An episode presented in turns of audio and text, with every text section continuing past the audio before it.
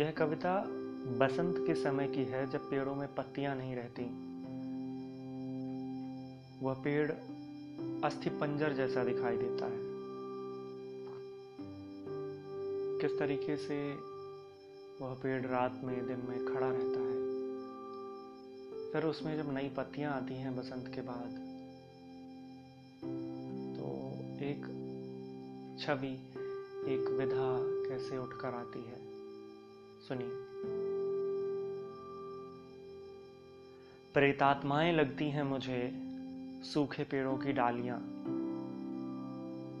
लगता है मानो झर गई है चमड़ी और रह गया है अस्थिपंजर, जिसे ना तो जलाया जा सकता है ना ही बनाई जा सकती है आंगन में बैठने की मचिया। पेड़ों की सूखने की प्रक्रिया में झरती पत्तियां मुझे बताती हैं मेरा भविष्य, जिसमें झर रहा होता है मेरा जीवन कण कण, जहां मैं उस ठूंठ की तरह बस निहार सकता हूं आसमान। ठंड के महीने में खड़े रहकर मैं भी गिनता हूं तारे। एक एक टूटता तारा मुझे बताता है मैं वह हूं। अचानक मेरा ध्यान तोड़ती है मेरी माँ, और प्रेतात्मा लगती वो डालियां हरी भरी होकर लहलहाने लगती हैं।